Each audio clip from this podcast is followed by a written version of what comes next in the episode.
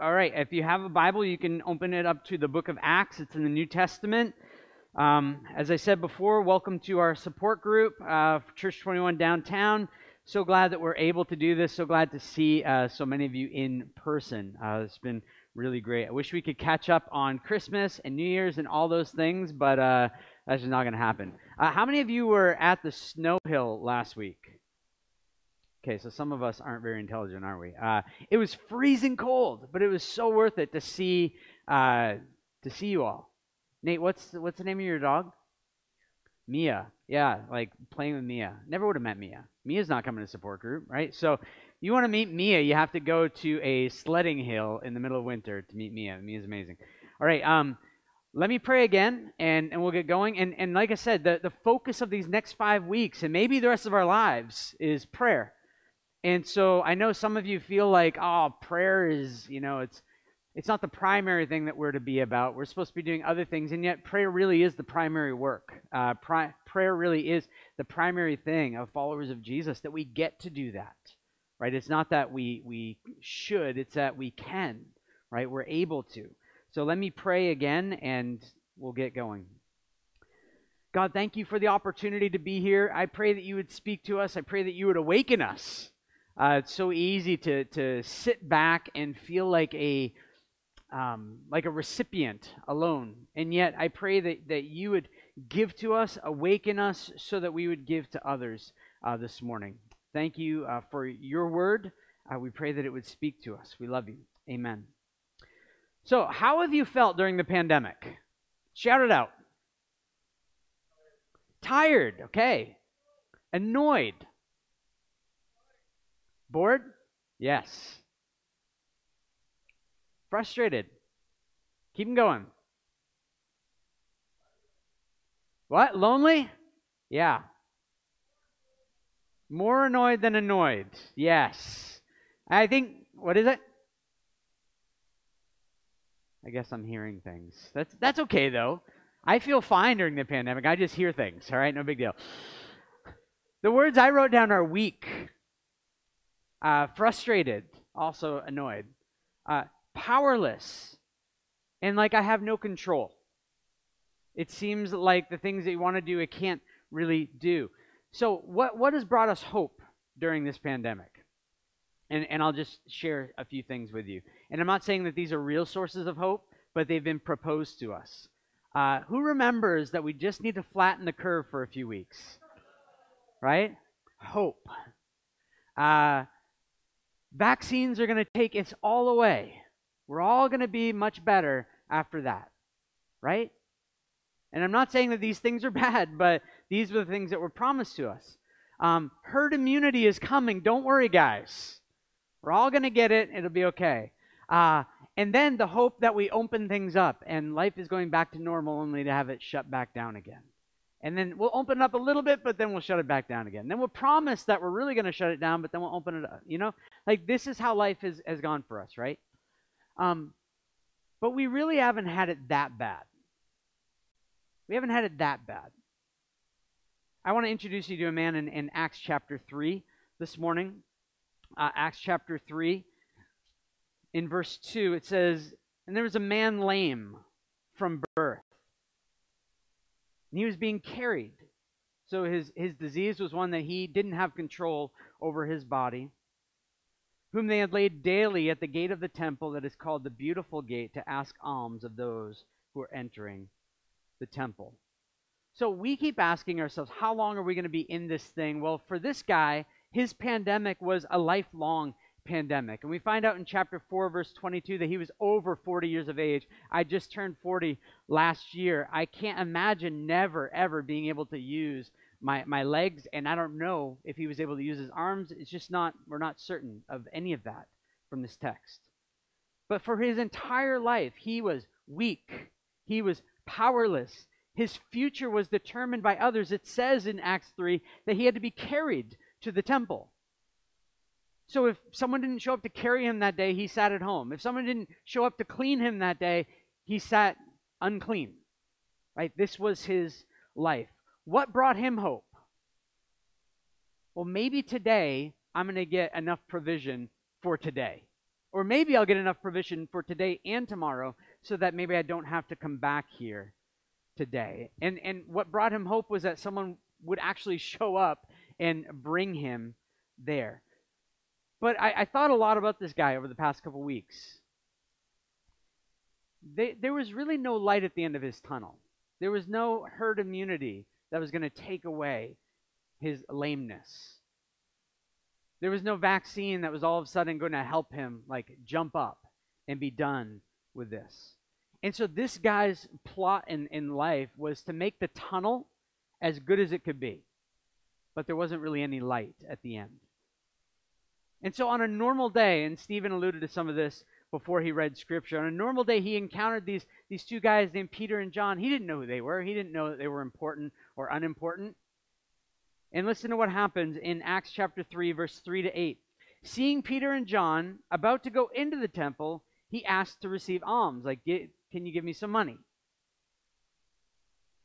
And Peter directed his gaze at him, as did John, and said, Look at us. And he fixed his attention on them, expecting to receive something from them. But Peter said, I have no silver and gold. But what I do have, I give to you. In the name of Jesus Christ of Nazareth, rise up and walk. And he took him by the right hand and raised him up. And immediately his feet and ankles were made strong. And leaping up, he stood and began to walk and entered the temple with them, walking and leaping and praising God. No money, but full healing. What was this guy's hope? That he would get enough provision for the day. But on that day, he gets full healing and not the kind of healing. Now we have to like focus in on this, right? Because we can just pass by this. Oh, yeah, yeah, yeah. No, I read about that when the lame guy got healed. But this is someone whose whose feet and legs have never ever functioned before. And this isn't the type of like, yeah, we're going to put you in physio for a little while and then you'll feel better after several years of doing that. Have you ever watched someone who has never walked or who's been paralyzed and is trying to walk again? The excruciating pain that they go through in being able to do these things? What happened on this day was an immediate healing. So much so that he leaps up, jumps, and walks, runs, dances his way into the temple. This is amazing. Absolutely astounding. Don't don't read these texts and just don't meh your way through scripture. Stop, pause, and say, Oh my God, I can't believe, but I do believe that you do these types of things. And give me faith to believe that you still do this today. You see, Peter and John could have been a huge asset for the community, couldn't they? Right? If Peter and John walked into our, our city and we, we heard that they could do this thing, it's like, wow, we have lots of people with COVID. Um, why don't you just start walking around laying hands on people and see if, if this thing can be gone completely? They could have been a huge asset to the community. So I ask us, right? Let's engage our hearts a little bit. Are we this bold? Does this type of boldness move inside of us? That we walk around the city, we walk around our neighborhoods knowing the ability that exists in us because of who we are. We don't have some weird, like, spidey sense in us, but we have the Spirit of God if we're followers of Jesus living in us. And He still does these things.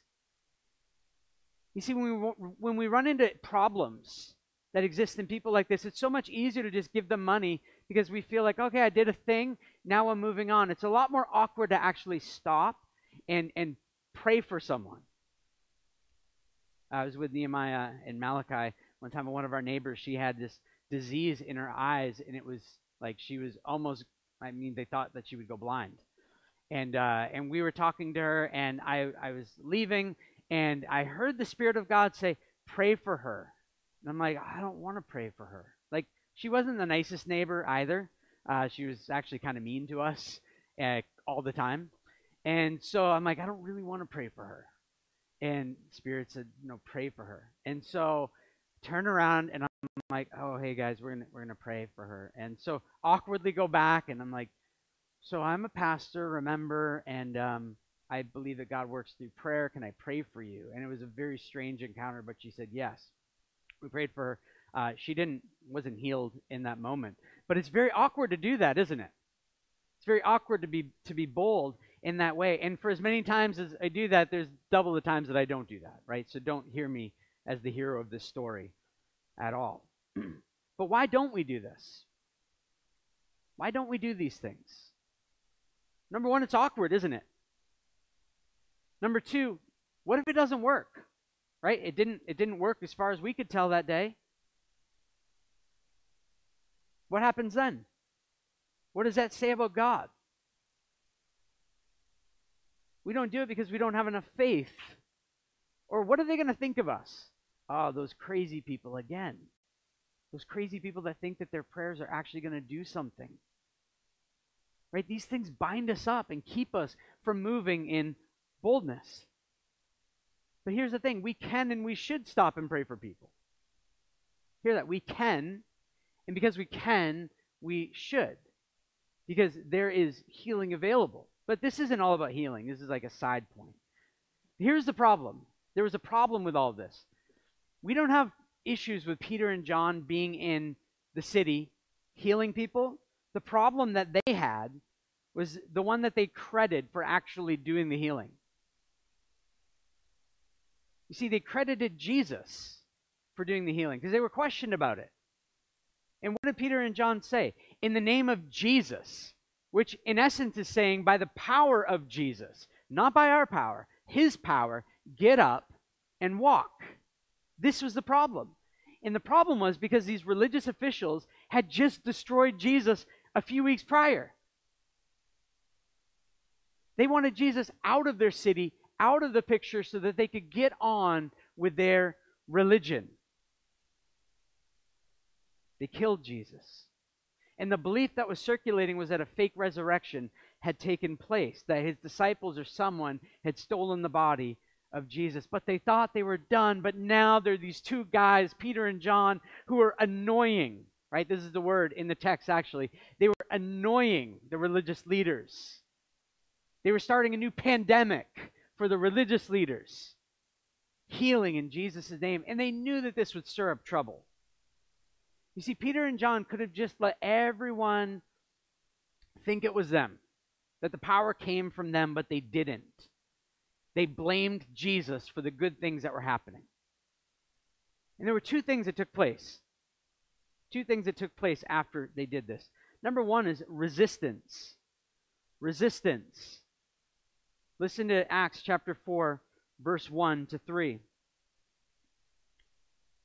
As they were speaking to the people, so, so what happens was, guy gets healed, they go in the temple, everyone's marveling, and they're like, oh, no, no, no, it's not about us, and preach a sermon about Jesus. In chapter 4, verse 1 says, And as they were speaking to the people, the priests and the captains of the temple and the Sadducees, the, all the religious leaders, came up to them, greatly annoyed because they were teaching the people and proclaiming in Jesus the resurrection from the dead. And they arrested them and put them in custody until the next day, for it was already evening. There was resistance. When we do things in the name of Jesus, there's going to be resistance.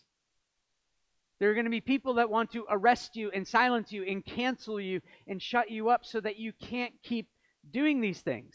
And they put them on this little mini trial, actually. They kept them in jail and then they told them, if you keep talking about Jesus, we're going to harm you. And listen to chapter 4, verse 18. They called them, charged them not to speak or teach at all in the name of Jesus.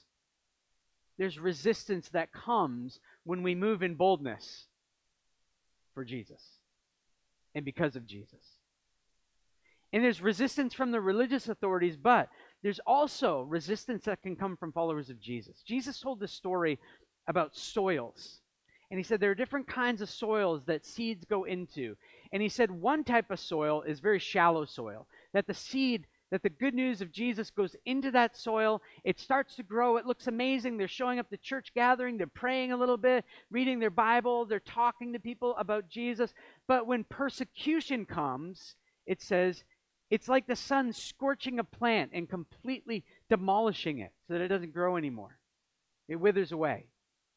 Jesus said, Some of you are going to say you're my followers, but when persecution comes, you're going to be like that. You're going to shrivel up.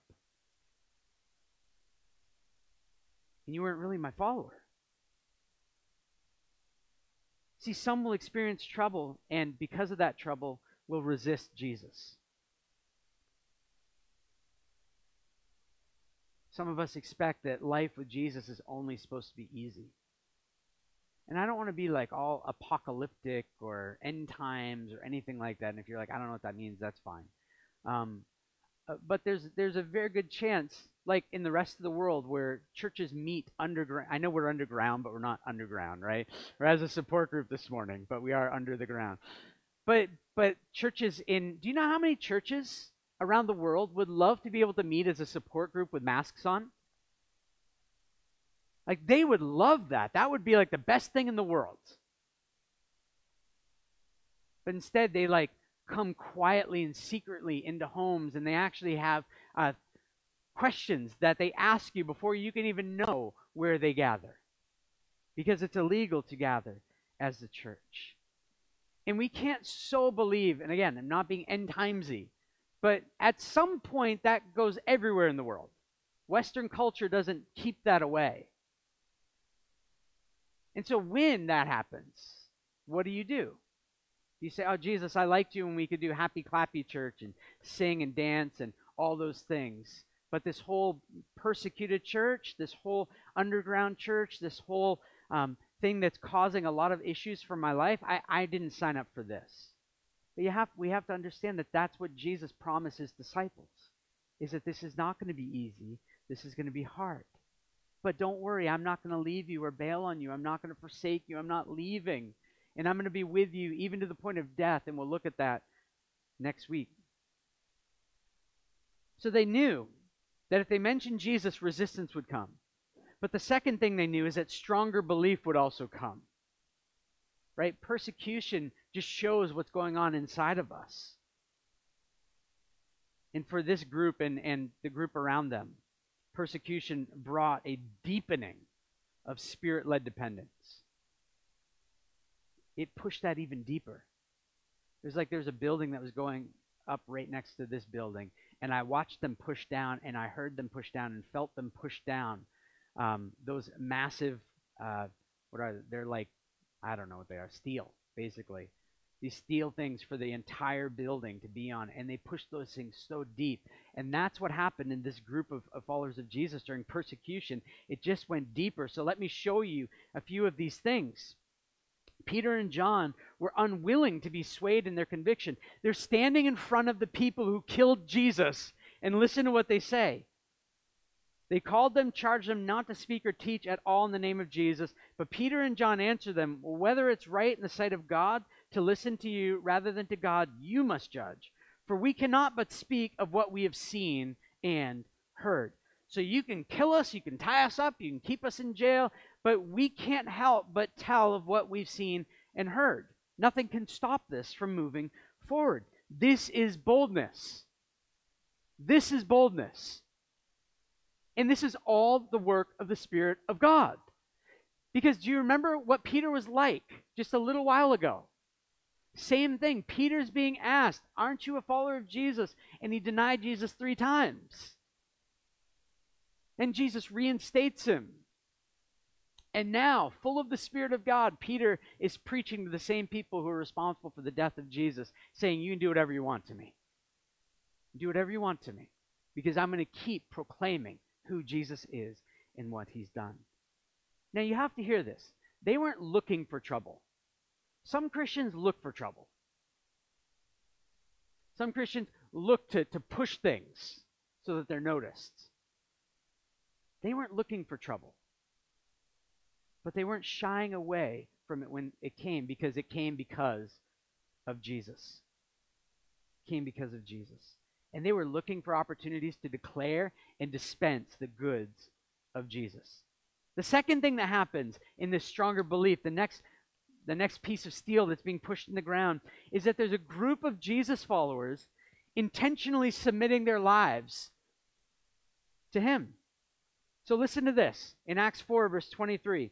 When Peter and John were released, they went to their friends and reported what the chief priests and elders had said to them. When they heard it, they lifted their voices together to God and said, Sovereign Lord, who made the earth, heaven and earth, and the sea and everything in them, who through the mouth of our father David, your servant, said by the Holy Spirit, Why do the Gentiles rage and the peoples plot in vain? The kings of the earth set themselves, the rulers were gathered together against the Lord and against his anointed. For truly in the city there were gathered together against your holy servant Jesus, whom you anointed, both Herod and Pontius Pilate, along with the Gentiles and the people of Israel, to do whatever your hand and your plan had predestined to take place. In a sense, they're taking their lives and saying, Sovereign God, our lives are in your care, and we're, we're recommitting ourselves to you. Do you know what I would have been tempted to pray in this moment? God, please keep us safe and keep us out of jail. God, please don't let these things happen to me. God, please don't let these things happen to us. And they say, Sovereign God, you do whatever you want. This is the second time this has happened. Persecution comes, don't say anything anymore. Okay. We're going to keep saying things. They come back, little prayer meeting. It's not, hey, Jesus, would you please heal my, ouch- heal my ouchie on my foot? It's whatever you want to do with us. We're in. You're sovereign. It's bold to release control of your life again. This is what boldness looks like. The third thing that happens, the next piece of steel that goes into the ground, is that this group actually asks for boldness to keep going so God would be glorified. Chapter 4, verse 29 and 30. And now, Lord, look upon their threats and grant to your servants to continue to speak your word with all boldness while you stretch out your hand to heal, and signs and wonders are performed through the name of your holy servant, Jesus. Man, like I get the shivers reading that. Let us keep speaking with boldness. We've already submitted our lives to you. Let us keep speaking in boldness so that you get the glory, so that you are attributed what you are worthy of. You see, they wanted God to be glorified, made much of, but they also wanted others to experience Him and to experience the work that was purchased for them, to be healed. And not just healed of physical ailments, but to be healed of spiritual sickness as well. And they were willing to have God's boldness replace their fear and indifference. Hear that. They wanted God's boldness to replace their fear and indifference. You can't tell yourself, stop being afraid, stop being afraid. Something greater has to overtake that and replace it. You want your fear to be gone? Boldness has to overtake that. You want your indifference to be gone? Boldness has to overtake that. And listen to what happens, and then we'll, we'll apply it. God answered. Listen in verse 31. When they had prayed, okay, we, we think prayer is just the thing we, we do. We interact with God and, you know, not, not a big deal. But listen, when they prayed, the place in which they were gathered together was shaken. And all were filled with the Holy Spirit, and they continued to speak the word of God with boldness. We feel sometimes like it's going to take a long time for God to answer our prayers. God says, Now, I'll answer it now. It's like you say boldness, I'll give you boldness. That's what we're going to pray for this morning. You want boldness? I'm going to give you boldness. And I'm not just going to give you boldness, I'm going to give you opportunities for that boldness. And the rest of the book of Acts is us seeing that boldness at work through his people. That's what the entire book of Acts is, is about. And the church kept growing in the most hostile time. You know, we feel like, man, if persecution comes, the church is going to shrink.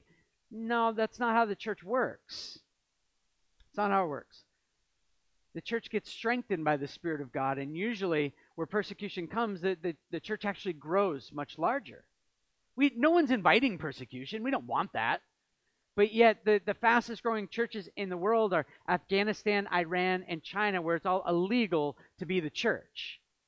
Right? Well, how would the church know about us? How would they know that we're at St. Jack's? Well, because the church starts to be the church and the church isn't reliant on marketing or facebook ads or anything like that. It's a, a mouth to mouth not like cpr type thing or making out thing. It's a communicating thing right? Person to person type thing. That's what the church is actually supposed to be. It's not the Sunday service that's attractional, it's God and his people that are attractional. Of course, we're an attractional church because we send the people of God back out into their neighborhoods and workplaces all the time. And as we live according to his ways, that's attractional. In fact, Jesus says in Matthew 5, uh, verse 16, let me, let me read this to you. Matthew 5, verse 16.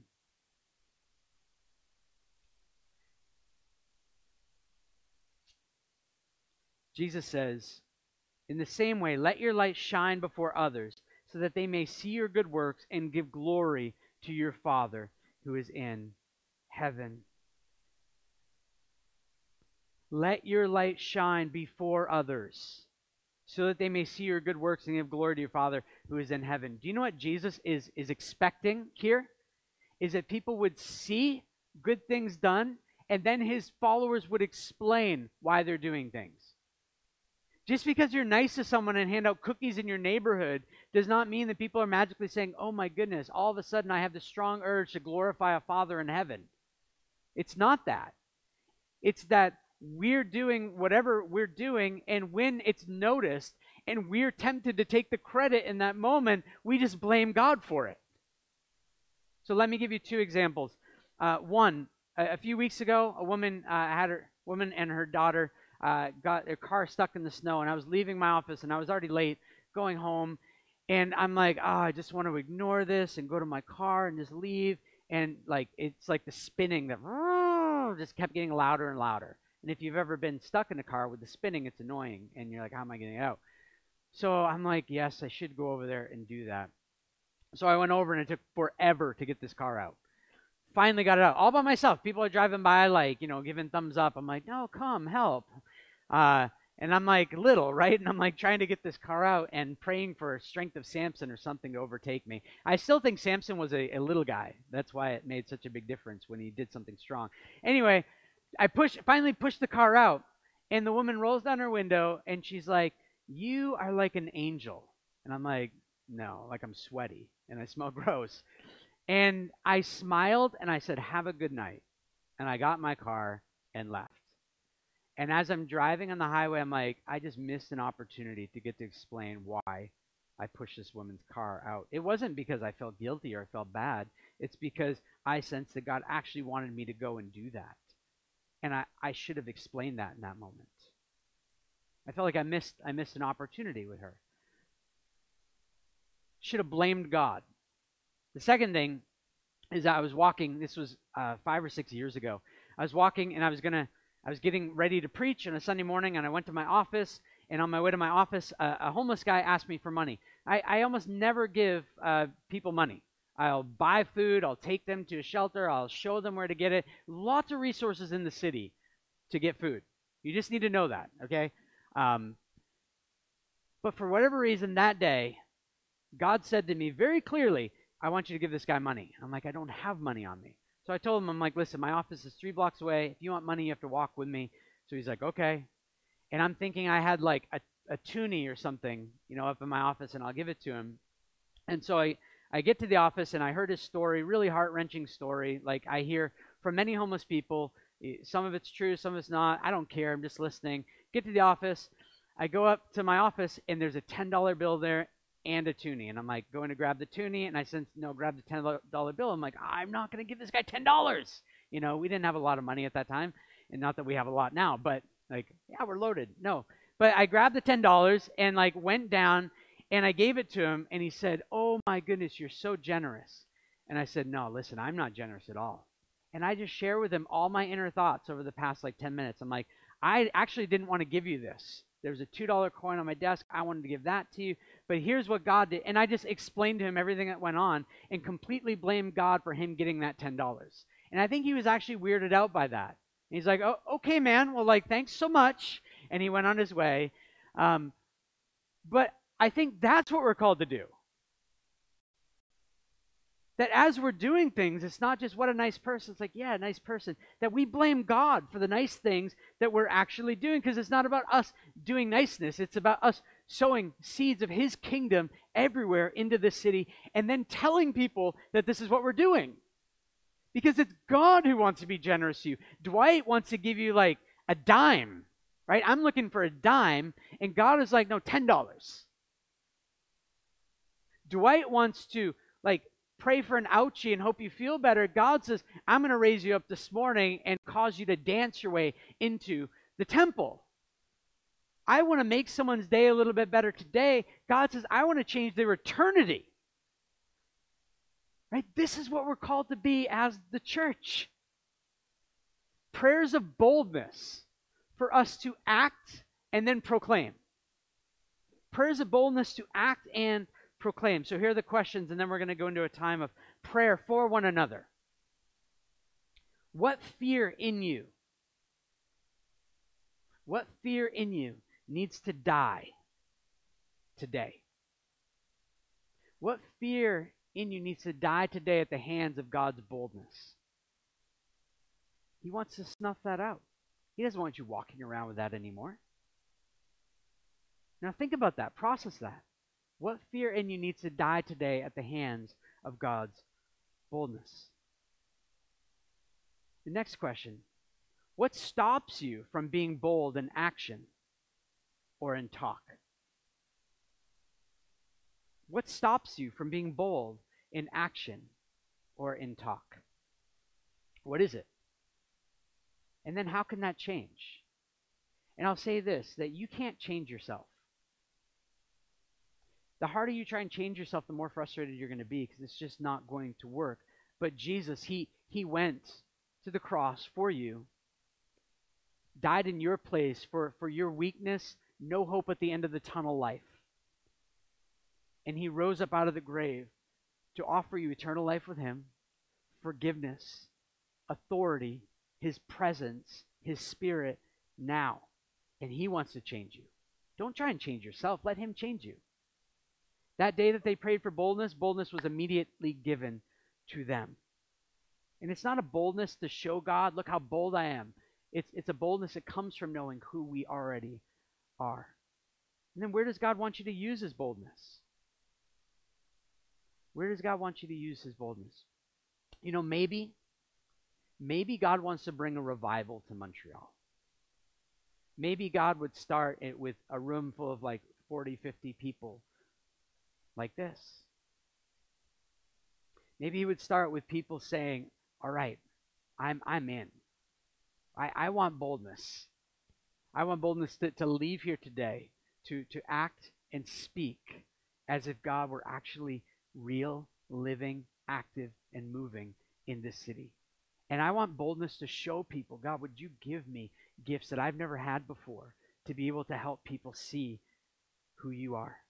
Maybe God would bring revival. Maybe God would take Montreal and make it the most reached place in the entire world. And maybe He would start that today with us, asking for boldness and boldness to even believe that. Imagine that Montreal was a, a place where people were meeting Him daily. It says in the book of Acts that the church was growing every day. New people. Right? We run an engage class, so we have to do like three or four times a year. Imagine if we had to do a bi weekly engage class, right? Wednesday night, Sunday engage class, so that people understood what to do with what God was actually doing in them. This is the kind of stuff that we pray for. This is why we support one another because I know if you're like me, you have a hard time believing that this can actually happen. So we're going to pray for one another. We're going to pray alongside one another. We're going to pray for the city. And we're going to do this for five weeks. And we're going to ask God to shake our hearts awake not just to make all the bad things go away, but that He would bring His kingdom here and now. I think this all starts with us asking Him for boldness and the opportunity to use it. So let's respond. Um, Stephen's going to come up and he's going to lead us in a time of, of prayer. Um, now, listen, we might pray a certain way today that you're like, oh, I, I didn't, I didn't know that that was how I wanted to pray, or I might not be used to that. And that's okay. We're going to try and, and mix things up over the next five weeks. Um, our city groups are going to, most of them anyway, are going to stop uh, accomplishing, and hear me carefully.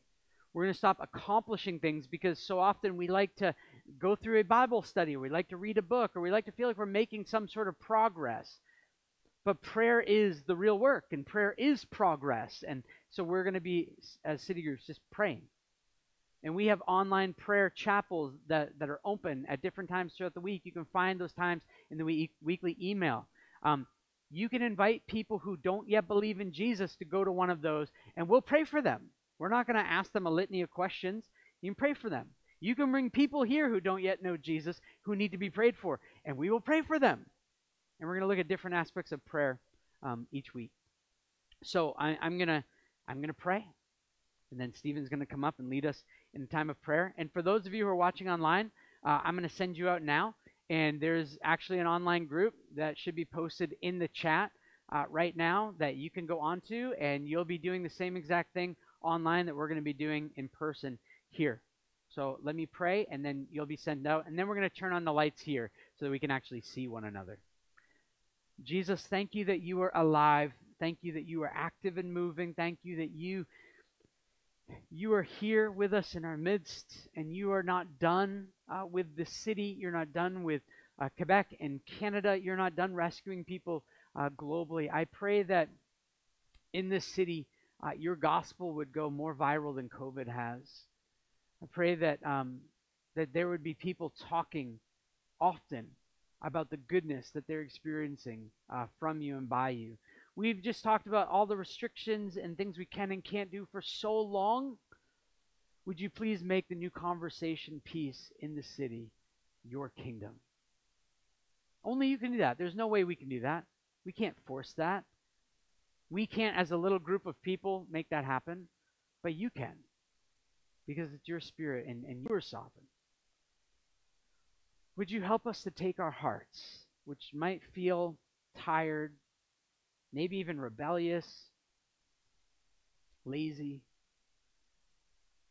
indifferent, fearful?